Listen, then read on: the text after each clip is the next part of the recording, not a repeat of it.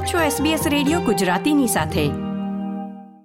નમસ્કાર, બુધવાર પંદરમી ફેબ્રુઆરી બે હજાર ત્રેવીસના મુખ્ય સમાચાર આપ સાંભળી રહ્યા છો. નીતલ દેસાઈ પાસેથી SBS ગુજરાતી પર.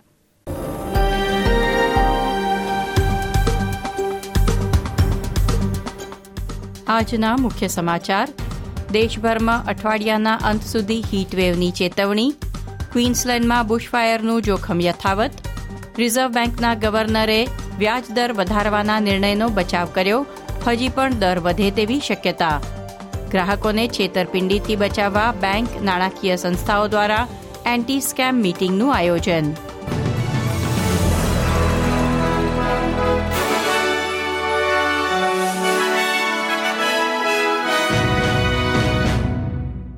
પ્રસ્તુત છે સમાચાર વિગતવાર. આ અઠવાડિયે સમગ્ર દેશમાં ગરમીનું મોજું ફરી વળવાની આગાહી છે. તેથી બુશફાયરનું જોખમ પણ વધ્યું છે. વેસ્ટર્ન ઓસ્ટ્રેલિયામાં આજથી તાપમાનનો પારો સતત ઉપર જશે અને આવનાર ચાર દિવસ દરમિયાન પૂર્વી રાજ્યોમાં ગરમી ફેલાવાની આગાહી કરવામાં આવી છે. દક્ષિણ ઓસ્ટ્રેલિયાના કેટલાક ભાગો, વિક્ટોરિયા અને ટાઝમેનિયાના કેટલાક ભાગમાં ગુરુવારથી હીટવેવની શરૂઆત જોવા મળશે. શુક્રવારે Tasmania, New South Wales, Victoria અને ક્વીન્સલેન્ડના દક્ષિણ પશ્ચિમ ભાગોમાં ગરમી વધુ તીવ્ર બનશે. આ દિવસો દરમિયાન બાળકોને કારમાં એકલા નહીં મૂકવાની સલાહ ફરી એકવાર યાદ કરાવવામાં આવી છે. ઉપરાંત, દેશવ્યાપી હીટવેવ દરમિયાન પાલતુ પ્રાણીઓને પણ ગરમીથી સુરક્ષિત રાખવાના પગલાં લેવાની સૂચના આપવામાં આવી છે. રિઝર્વ બેંક ઓફ ઓસ્ટ્રેલિયાના ગવર્નર ફિલિપ લો આજે સંસદીય તપાસ સમિતિ સમક્ષ હાજર થયા છે. ફુગાવાનો સામનો કરવા માટે ગયા અઠવાડિયે વ્યાજમાં સતત નવમી વખત વધારો કરી ત્રણ પોઈન્ટ પાંત્રીસ ટકા સુધી લઈ જવામાં આવ્યું. એ નિર્ણય પાછળના પરિબળો પર પૂછપરછ કરવામાં આવી હતી. ફિલિપ લોએ વ્યાજ વધારવાના નિર્ણયનો બચાવ કરતા કહ્યું કે રિઝર્વ બેંક ફુગાવા પર નિયંત્રણ રાખવાની તેની જવાબદારી નિભાવી રહી છે અને તે માટે વ્યાજમાં હજી વધારો થવાની આગાહી છે. કોમનવેલ્થ બેંક ઓફ ઓસ્ટ્રેલિયાએ વધતા વ્યાજદર અને ઘર અને વ્યાપાર ધિરાણ વૃદ્ધિને પગલે રેકોર્ડ નફો નોંધાવ્યો છે.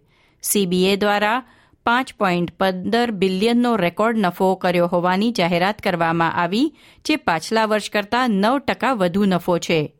કેન્દ્રના ખજાનચી Jim ચામર્સે Australian competition and consumer commission A triple સીને આદેશ આપ્યો કે એક તરફ લોન ઉપર વ્યાજ તરત વધારવામાં આવે છે પરંતુ બેંકો દ્વારા બચત ખાતાઓ પર વધેલા વ્યાજદર ક્યારે અમલમાં મૂકવામાં આવે છે તેની તપાસ કરવામાં આવે. આ વર્ષે ડિસેમ્બર સુધીમાં તપાસનો અહેવાલ સરકારને સોંપવામાં આવશે.